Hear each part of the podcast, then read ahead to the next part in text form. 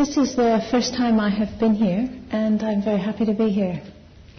So thank you. Um, I uh, I travel quite a lot, and I spend time in different groups and have taught retreats in different places. And one of the things that's nice about being back on my home turf in California is to see how well established the Dhamma is here. Um, I don't know Gil very well, but what I know of him is, is that he's an excellent Dhamma teacher.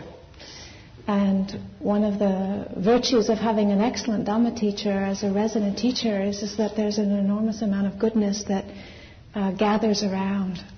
So when I see the numbers of people and the facility and the support and the, how things are set up, I just have a lot of confidence um, in the roots and the way the Dhamma is unfolding, and so that makes me feel very happy. Uh, particularly since I might be coming back. so, um, there were two topics that were suggested I talk about this morning. One was Paticca Samuppada, and the other was renunciation. And uh, my brain, I don't know if I could manage Paticca Samuppada quite as well as I'd be able to manage renunciation, so I'll start with that. And, uh, and we'll see how the time goes, and if I have a little bit of time at the end, I might give a slightly brain-free version of Paticca because that would be about as much as I might be able to manage today. Hmm. Hmm.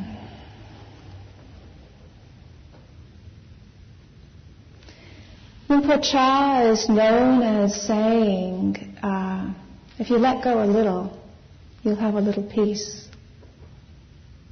If you let go a lot, you'll have a lot of peace. And if you let go completely, you'll have complete peace. And so when we examine this in terms of our own personal lives, it's an interesting reflection of what that means. So when we look at letting go a little, what might that mean for each of us in our lives in this contemporary world? And it's an often uh, a worthwhile reflection, particularly in light of the trouble that the planet is in at the moment and the amount of resources it takes to uh, have heat and clothing and drive cars and do things and you know, just looking at the cause and effect relationship of how food comes into being and all of that. And then we look at our own individual wants and needs, and uh, we see that there definitely is a satisfaction that comes from getting what we want. But there's also a danger in that as well. And the danger that comes from getting what we want is, is that we tend to forget that ultimately the happiness is not lasting.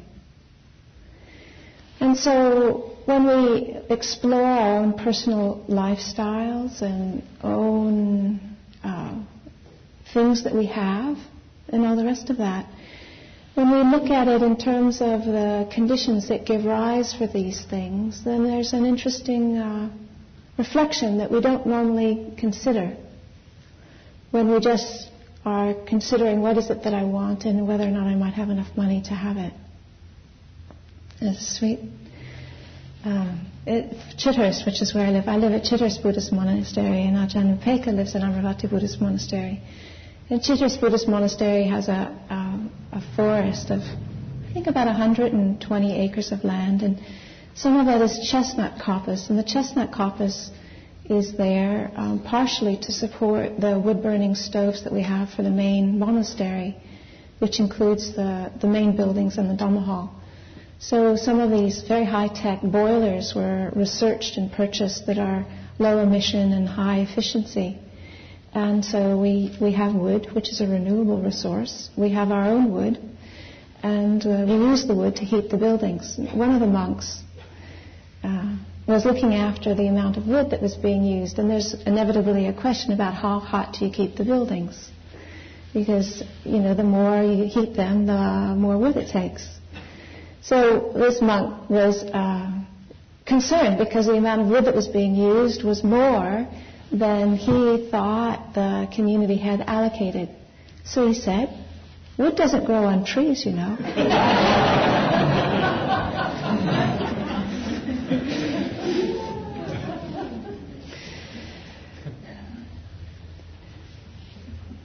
and it doesn't. it is the stuff that trees are made of, but it doesn't grow on them. And so when we look at, even when we have a renewable resource like wood, we have a forest that has ample wood, and yet there's a tremendous amount of effort that takes to, to cut the wood, to stack the wood, to move the wood, to relocate the wood, to restack the wood, to chop it up, to, you know, it's like there are quite a few uh, causes and condition that give rise to being able to heat the house even when the supply is something that is a renewable resource and the, and the boiler is designed to be as efficient as possible. So that kind of humor I really love, but it actually is helpful to consider in that way, you know? Uh, it's worthwhile taking a look at that. So when we begin to examine our lives in terms of these simple things about what we use for requisites and how we heat our houses and the amount of clothes we have and the way we uh, take care of our needs for food and water and the effects that that has and, and how much we're willing to let go of wanting around these things and begin to move more in terms of what's appropriate uh, for maintaining our basic needs and doing it with the least consequences, harmful consequences as possible. You know, how many pairs of shoes do I really need? You know, how many times do I really need to buy new clothing? You know, how many times do I need to clean the house with um, with uh, solvents which are harmful in the water? You know, and are there other ways of looking at it? So the initial response is to follow one's uh, habitual patterns and to get what one wants. And yet when we consider this in, a, in another way, we're able to reflect that, yes, there's an initial gratification with doing that, and yet the, the overall picture is that those kinds of happinesses are not long lasting. And we can see that. So that when we begin to contemplate in a way, well, what is longer lasting? then we'll be able to sacrifice uh, short term wants for longer term values. Now, we were over at somebody's house the other day, and Santacitta, who had made this most wonderful blueberry pie, and the way it was is that we were sitting outside eating out of our alms bowls, and and the blueberry pie was upstairs and was going to come downstairs. So the blueberry pie on plates with ice cream came downstairs, and we were waiting for all of the people to gather until we could eat it. And I was sitting looking at this pie, and I was noticing the kind of reactive instincts, which was that everything was saying, don't wait. this looks really delicious, and it looks delicious right now. And yet there was also something else that was able to register, okay, this is desire. Desire feels this way, and it is possible to manage this. You know, it won't be life threatening if I actually hang out and wait with all of this. And so I did. I waited, and everyone came down and we shared it together. But it was nice to joke about the fact that it was hard to wait. Yeah? So that when we're confronted with simple desires like that and the natural habitual response that what happens when we want something and we are needing to delay our response and having it, it causes a certain kind of energetic experience in the body that you have to manage. And yet, when you are able to manage it, when I was able to manage it, I enjoyed the company of having everyone join us. It was a greater joy than having wolfed down the blueberry pie before everyone got there, mm-hmm. you know.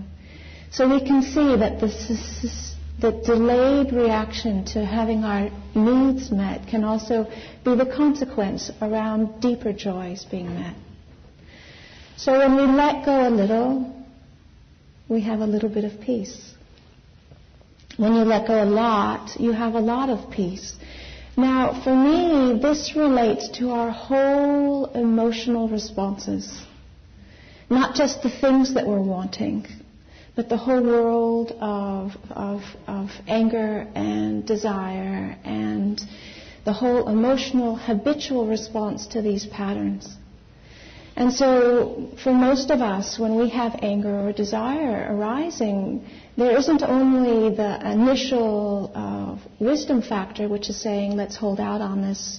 There's also the judgment factor, which judges and criticizes and condemns and blames. And, and when we do that to ourselves as much as we are doing that outside. And so, when we're able to look at the reactive mechanisms around our emotional responses, and see them in awareness and know them for what they are and not follow them, then we're able to come into a more immediate relationship with our whole internal world. And when we're able to do that, there's a much deeper sense of peace. Okay? So I don't know what it's like for you, um, but for me, there's certain things that I have in my own uh, experience which are challenging.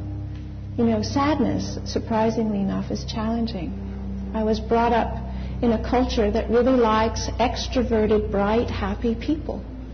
And just being sad is scary because it goes against the training or the conditioning about somehow what's okay. And so the reactive mechanisms that I've had to decondition is the stuff that doesn't allow these basic things into conscious awareness and suppresses them out of awareness before that I can even know that they're happening.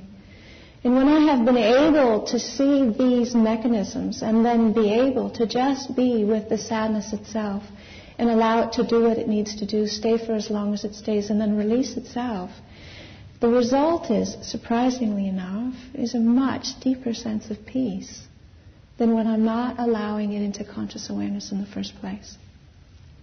So when we let go a lot, there's a lot of peace. When we let go of our habitual responses to our emotional reactions, there is a lot of peace. Now, when we let go completely, there's complete peace. So, what is that all about? You know, that's not a free fall into an utter chaos.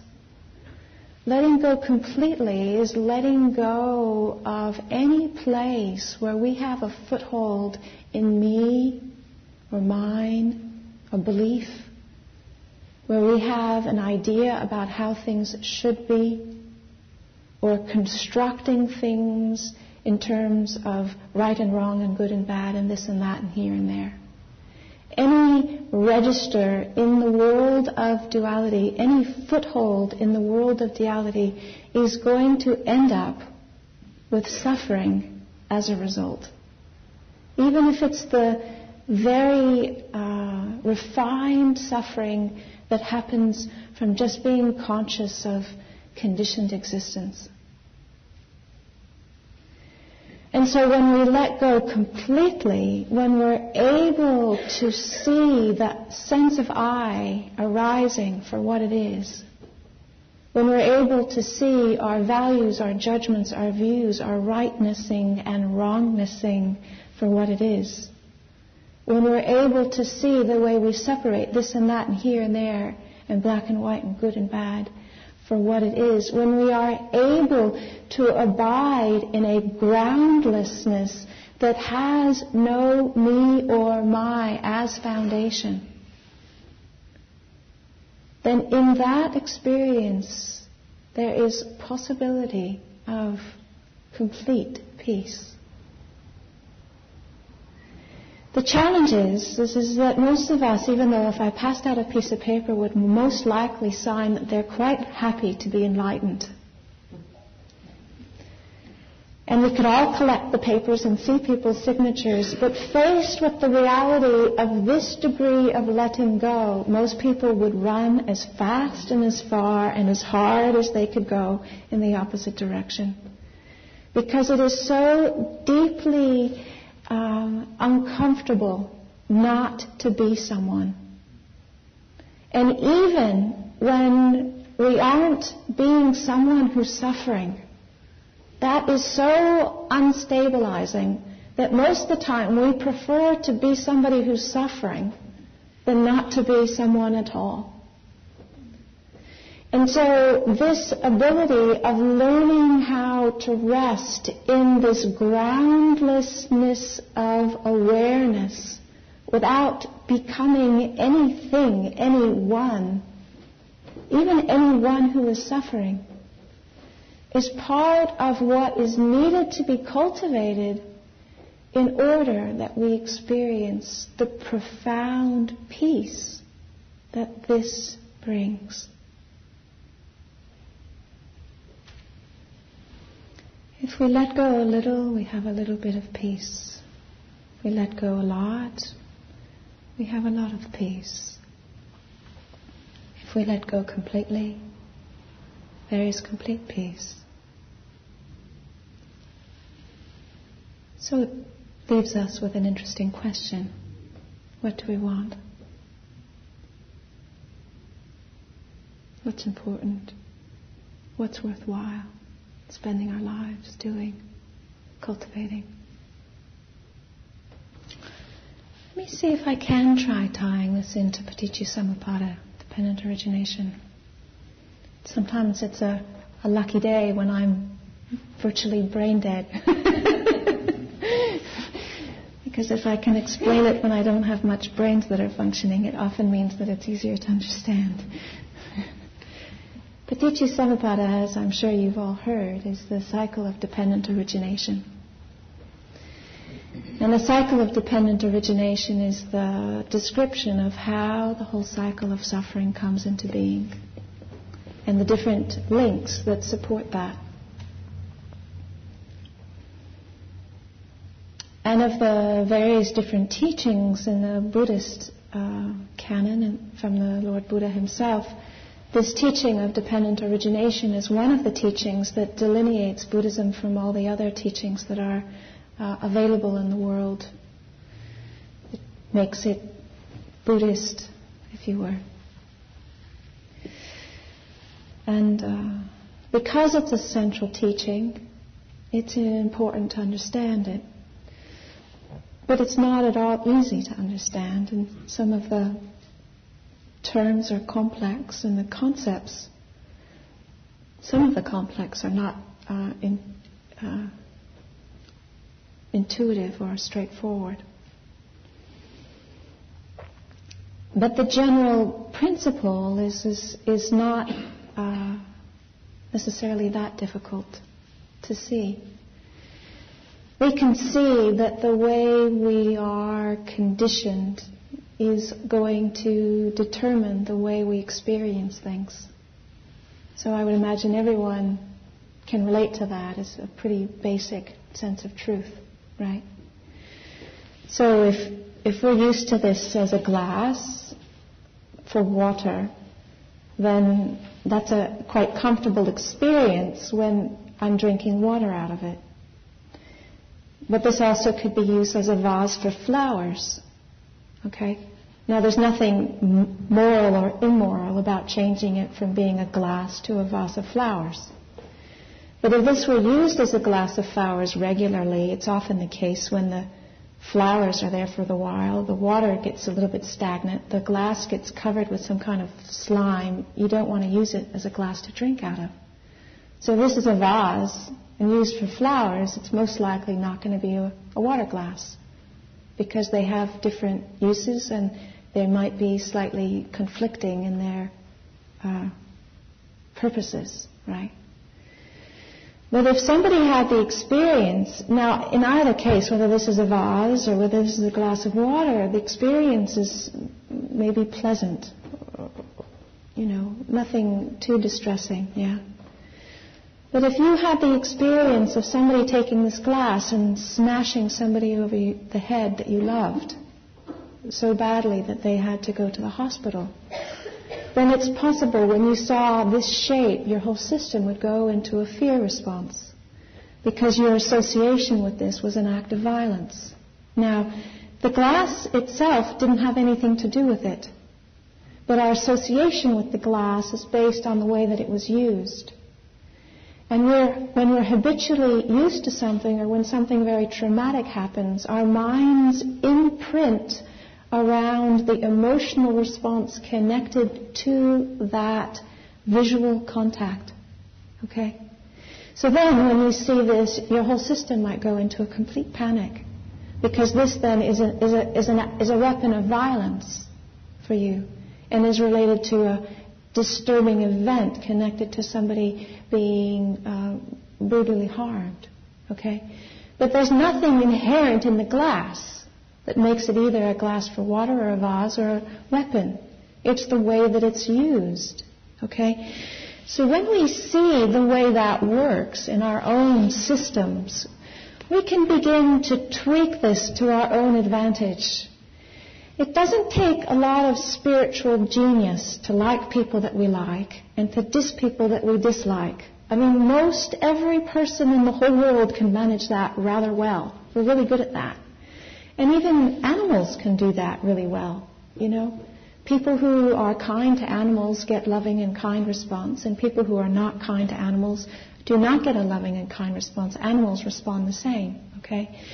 Where it's tricky is to understand the mechanisms of how these perceptions are formed and learn how to work with perception in a way where we can maximize ending of suffering and minimize suffering. Now, as reflective human beings, one of the things that we have is the capacity to choose where we place our attention. And that choice is not a choice that anyone can take away from us. So even if all of us were somehow kidnapped and held at ransom and put in a very small room and not given much food or water, we still would have within us the capacity to choose where we place our attention. And we can allow our attention go to the things that are terrifying about the experience, or we can go to the things that are uh, friendly about the experience, the way people are helping each other. We can go to the things that are neutral about the experience, just the, the weight of the cloth on our skins. And we have within us the capacity to make those choices. What is often the case is, is that we are driven by our predominant emotional reactive response and we lose sight of these choices. So what's happening with the cycle of dependent origination is showing us that when we have a certain contact and then there is perception and then there is the thoughts that form around these perceptions, these thoughts that form around these perceptions are going condition the wanting response or the not wanting response. How we relate to that is going to depend what happens next. So if we can see, for example, you know, that this is a glass, this is a glass, and I can see the thought, this is a glass of water, okay? And I can see it as a thought arising in my mind. There's a choice to relate to it as a glass of water, but I'm not bound to relating it to as a glass of water. I can see that it can be changing from this to a vase, and there isn't any kind of anxiety. All right? Now, if I was in that situation of seeing this being used as a weapon, and I see this glass again, and this huge emotional response of fear and terror and panic sets in, but I'm able to see I am looking at a glass. I see a glass, and as I see the glass, there's this fear response, and I can feel the fear arising as I'm looking at the glass and staying with the fear then we can dismantle the reactive mechanisms that accumulate around perceptions to allow another way of being with what it is that we're experiencing. Until eventually we can just see that there isn't anything in this glass that we need to be frightened of. Because the glass actually wasn't the sum total of what was causing the problem. It was the way the glass was used. Can you see that? Yeah? Now, the reason why this is important to understand is because when we are looking at this second, the first, second, and third levels of letting go, You let go a little, you have a little peace. You let go a lot, you have a lot of peace. And you let go completely, you have complete peace. When we are able to see the things that we are grabbing hold of and see the way we are relating to them and begin to watch this whole reactive mechanism with clarity, then in that clarity there is the possibility of not following the old patterns of wanting and not wanting. And as we are not following the old patterns of wanting and not wanting, something else emerges. We can do appropriate things in terms of conservation in our house. We can learn to simplify and make choices that are congruent with our values. We can learn to have an appropriate response to our emotional reactions rather than perpetuating more suffering in the way that we're relating to our emotions. We can watch the arising and the formation of the sense of I. We can watch the way we take birth in the way we locate ourselves through our memories, through our successes, through our positioning, through our relationships, through our wounds, through our aspirations. And as we are able to see all of this arising in conscious awareness, we can watch it like a cloud that moves through the sky. And as it moves through the sky and there's just resting in that which knows clouds, then we're not stuck by the things that we know. And in not being stuck, there is a possibility of resting in something which is deeply and profoundly peaceful.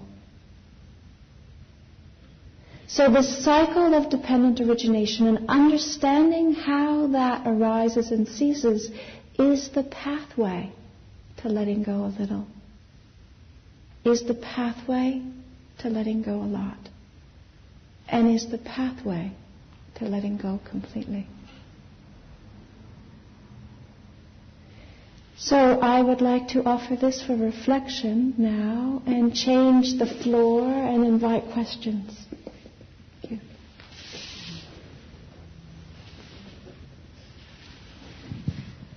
I find the idea of renunciation very delightful, although at the moment I don't want to be a nun, but um, I am conflicted around and I guess my question would be, can you compare what kind of renunciation either of you experienced prior to being a nun compared to what it is as a monastic and any offerings for how do lay people really renunciate? well, I can speak from my own experience and we can see if others here would like to share their experience up, up front here. But I was very proud of my practice. I thought I had a really together practice when I went to the monastery. In fact, I was so convinced I had a together practice that I was determined to teach them all how to practice. Which went down a treat, I can tell you. And I was very surprised at how much I suffered when I got there. Um, and one of the reasons why I suffered a lot was obviously because there was quite a lot of arrogance that was there that I wasn't able to see but also because I was surprised by the ways in which I had deluded myself in a situation where you have so much choice. So we can think that we're letting go. We can think that we're doing things from a place of whatever. But when you're faced with not having those same choices, I was surprised at how challenging it was. Now, the interesting thing was is, is that not being able to eat blueberry pie wasn't the big one, you know, and not having hair wasn't the big one. You know, not going to help yourself in the refrigerator, that wasn't the big one. For me, the challenging things was about autonomy, um, my opinions, and my own sense of the way I wanted to practice. I got a lot of nourishment out of being in nature being able to go backpacking alone and just, or not even alone, but I used to spend, my favorite thing to do was to go get lost in Santa Cruz Mountains, you know, on my bike. And to spend the rest of the day trying to find out where I was. And I would take my bike over barbed wire fences and through ravines and get scratched to smithereens and covered in poison oak. And I'd come back happy as a lark, you know? The sense of just being in nature and being not able to locate myself physically or geographically did something that was so deeply refreshing. And when, for the first many, many years of being a nun, we could not leave the boundary of the monastery property without another person. Okay? So those kinds of things took a lot of letting go, and I didn't realize how hard they were until years later when we decided that it wasn't necessary to be so strict about things like that. It wasn't serving a useful purpose. So I guess this, for me, this is to say is, is, is that there, there, for me, there was a difference, and yet everyone practices as best as they can where they're at, and it doesn't help. One of the ways in which a monastic community can undermine a lay community is when the perception is is that the monastic way of practicing is best. Because if the monastic way of practicing is best, there are three monastics up here. That what does that mean for everybody else that's here? So immediately, if you have a best, then you have a less best. And any time there's an undermining of your practice in any kind of a way, it's not beneficial. So if we do that, that's not helpful. What is helpful is to say, all right, this is an example of people who live with simplicity, who live with uh, a minimal who live with their needs getting met, but they don't use the clothes and food and shelter in order to satisfy their emotional needs.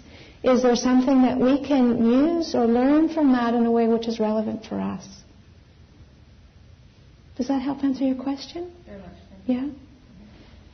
Would either of you like to share about what it's like being a monastic and how different it is from being a layperson? Fine. Uh, the idea of renunciation, I just love it. Uh, I was very excited by it, and uh, that's uh, starting with a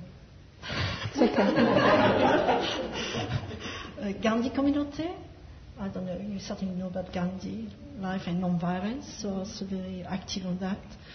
So that was my uh, meaning I want to give to my life is to be in a society, not to be uh, become religious. So when that happened, that was beyond my control. That was a great renunciation for me, because I didn't want for me that means separating myself from the world. I didn't understand actually it was not that, but to put on a robe is mean you know you have set up a special place and you are different. That was very difficult for me. So that was very challenging. And uh, what I realized also coming to the monastic about it, uh, the, I was having a lot of fear, like right now. so, um, my commitment for life is to uh, be free from fear. And that means, in about all my beliefs have to be letting go and change. And the best way I can do that is to be with people. And monastic life is very, very challenging that because you are then in your face and tell you who you are. And I said, this is what I want. I said, I'm prepared to die, to do anything to, to be free from fear. So that's what I'm here now. Thank you. and I'm very grateful, and it does work. So renunciation about was not about food or clothing or about to be afraid to live with people in the sense of sharing. I love that. I'm not a person who's going to retire in a grotto or in a forest or whatever. I love to be with people. I love to be um, helping people and and have fun with it also, not just suffering. And uh, the, so the renunciation is about. Well, I lost. Thank you very much. I am an engineer and a pilot. I have been discussing life changes with some of my friends who are engineers and or pilots. There's the idea in flying of bingo, the point of no return, at which time the airplane cannot turn around and safely return to its point of origin. We decided that to go beyond the point of bingo was careless and irresponsible. And we started discussing how much we were willing to uproot our careers. Does the path of spiritual life have a similar construct, a point of no return beyond which one becomes fearful of being not inspired but simply careless? Beautiful question. And uh, speaking from my own experience, I would definitely say it has to, it does, it does do that. And I think one of the things that happens when one first uh, genuinely sees the Dhamma, when one's eye and one's body and one's experience is uh, congruent and conversant with the realization of the Dhamma, it's no longer possible to go back and believe what you believed before. You can't do it. Try as you might. I remember fantasizing, wouldn't it be nice if I could just sit in front of a television and watch football and drink beer and stuff my face with pretzels? that somehow unconsciousness would be a, a better option than the challenge of waking up.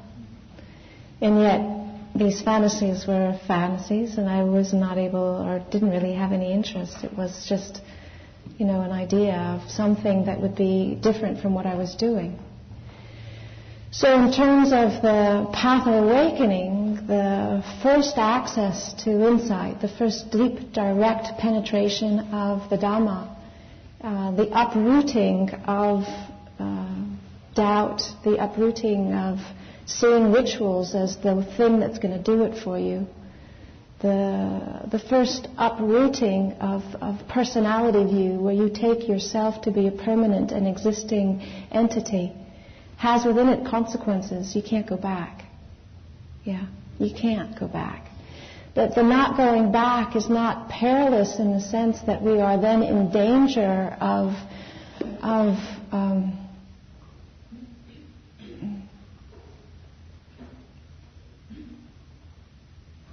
some kind of harm happening to us. But the opposite is true. We're no longer in danger of kind of completely losing it and ending up in, in uh, doing things like grossly breaking precepts or even breaking the five precepts at all. Or, you know, in the kind of cosmology terms of ending up in a, in a, in a lower rebirth. But in terms of if we don't have a, a, concept of higher and lower realms and rebirth and all the rest of that, what we can see, and I think probably each one of us can testify, that there is a point after which you can't go back and pretend you don't know. So can I just see hands of people who have experienced going beyond a point beyond which you can't go back and pretend you don't know? Okay. So you know the answer to your own question, really. Yeah. Yes, Jill. Mm. I think one of the things that um, we all struggle with, or I certainly do, is the concept of control and letting go of control, and being in situations where um, letting go of, of, control of our lives or, or, our work or our children or, or, whatever it is, and the the relationship between that and um, responsibility. I'm wondering if you could just speak on that.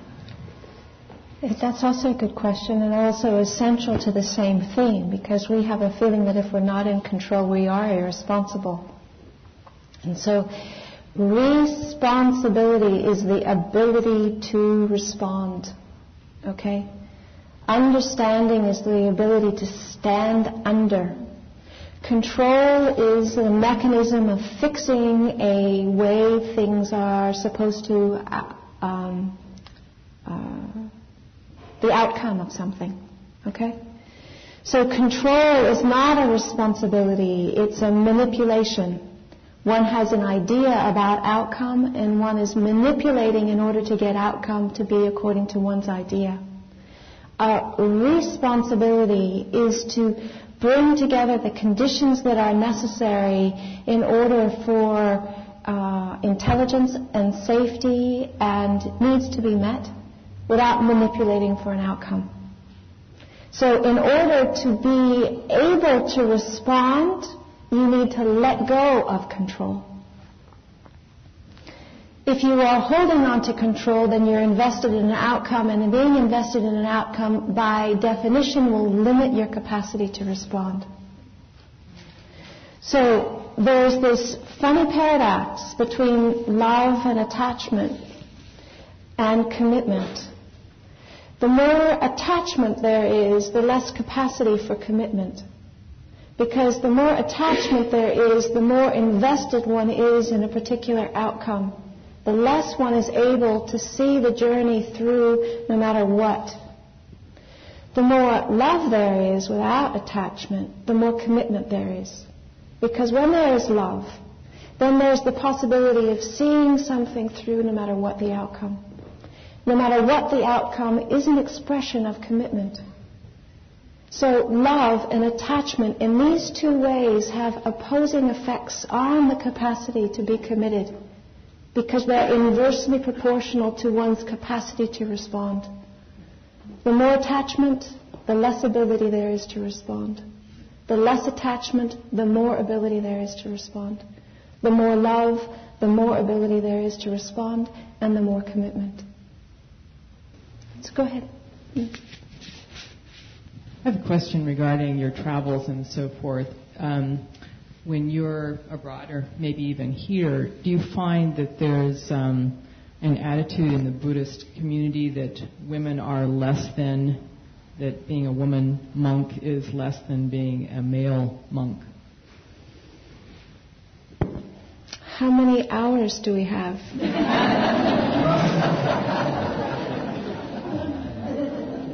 this question is very dependent on where you are. It's not a question that is uh, innate in a group of people. It's dependent on where you are. So traveling in the States, one of the pleasures of traveling in the States is, is that I don't experience that difference, you know. And yet sometimes there are situations where we find if we're teaching, team teaching with monks, there's this incredible adoration of the monks and somehow we all of a sudden become invisible again. So this teaching trip, Ajahn Upekkha and I have been teaching together. And being teaching together, all that we are receiving is people's appreciation for what we're doing. But some of the challenges that nuns have had team teaching with monks is that there's this overemphasis on what they're offering the monks, and then the nuns all of a sudden are they're teaching, but they've become invisible. So it depends really on the context and the environment and all the rest of that and how things get set up. This woman had a question. Um, I'm very new at all of this, and so this may sound very naive, but I have a question about um, the kind of, I don't even have the, the word for it, the, the reframing, the um, example you gave of the, the, the, glass that had become the traumatic instrument and being able to have the power within to re objectify that. And I'm wondering whether you feel there are ever any kinds of limitations. I'm thinking of the kind of trauma that, um, you know, the post traumatic stress kind of syndrome or the kinds of things that can happen to children as growing up, where neurophysiologically there are restrictions on some people to be able to, in fact, reorganize in the way that you're describing, to be free of that kind of attachment and interpretation of some kinds of stimuli? There are, and, and, and what we find is, is, is that if things happen to children when they're too young, you know, um, certain kinds of traumatic events happen to children when they're too young, it's like it's hardwired in their nervous system. And basically, the nervous system has to dismantle to that age and remantle with a new framework of kind of love and safety in order to have the capacity to, to get beyond that. So when certain kinds of traumatic things happen at an early enough age, it's not that it's impossible, but the kind of dismantling that's needed in order to dislodge that conditioning is certainly not insignificant. Yeah. Um, what, is that on, on what you said on uh, uh, dependent origination? and suffering a little and suffering uh, somewhat, or getting some relief, getting a lot of relief, and getting total peace. Um, there's a there's a kind of magnetic attraction that I feel for the old habits that make it really difficult for me to sometimes see um, how I can release my suffering. Uh, for example, uh, a person at work who's incredibly difficult, and it's not just me that thinks that. You know, I, I get this validation. Other people think this person's difficult too.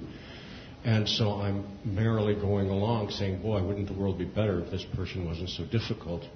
And then I realize that she's done something really kind to me, or there's different aspects to her that I haven't been taking into account. So my perspective hasn't been correct totally. And so I go to work and I find out that I can, in fact, be quite positive with her. And not only am I positive with her, I have now stopped that pattern, but I'm, I have a kind of loneliness or grief for the old patterns. I was more comfortable having this validation from these other people that the world ought to be different and this woman ought to be different. But the amazing thing is that once I have been able to accomplish that a little bit or have been able to move like that, is that the whole rest of the day has a different tone and flavor to it too, and I'm more open to many things in the universe that I would have missed. So I wonder if you can say something about that magnetic attraction to our old egoic patterns that, that we miss. Actually, we have a kind of love affair with them, it seems. Well, I have a very good experience about that. You know, um, I'm a person who likes to experiment. I have a lot of fear, but I like to take a lot of challenge. And for the last 20 years, I did a lot of work and fasting.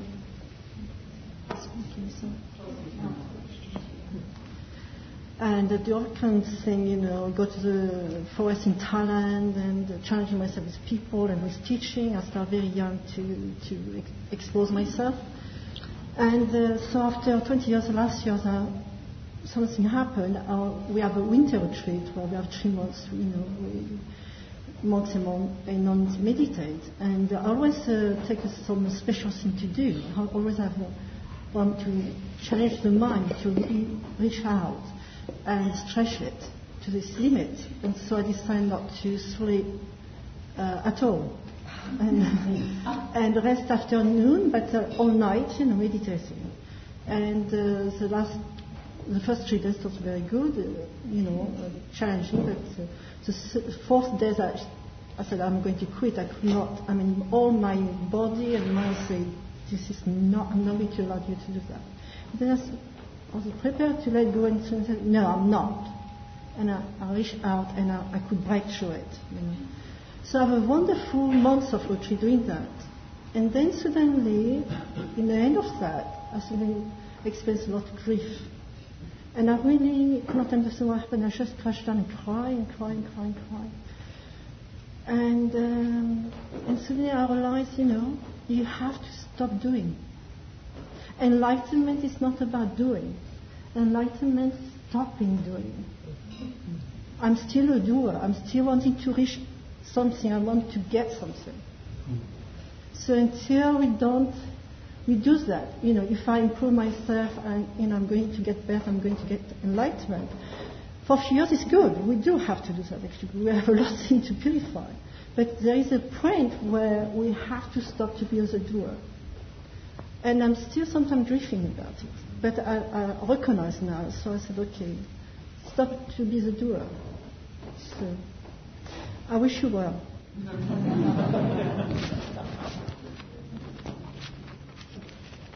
Well, we're at 11 o'clock now, so we're going to need to wind up.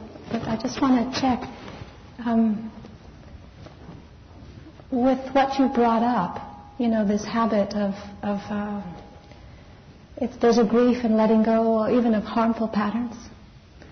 That one of the things, as Ajahn Upekkha just mentioned, our practice is about is learning how to grieve.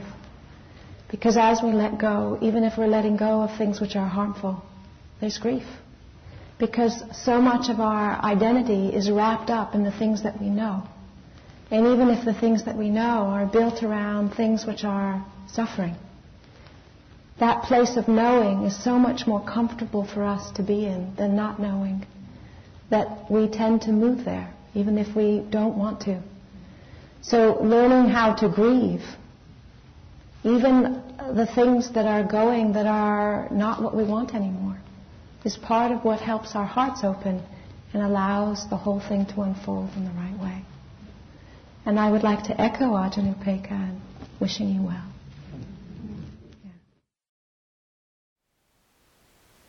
Thank you for listening. To learn how you can support the teachers and Dharma Seed, please visit dharmaseed.org slash donate.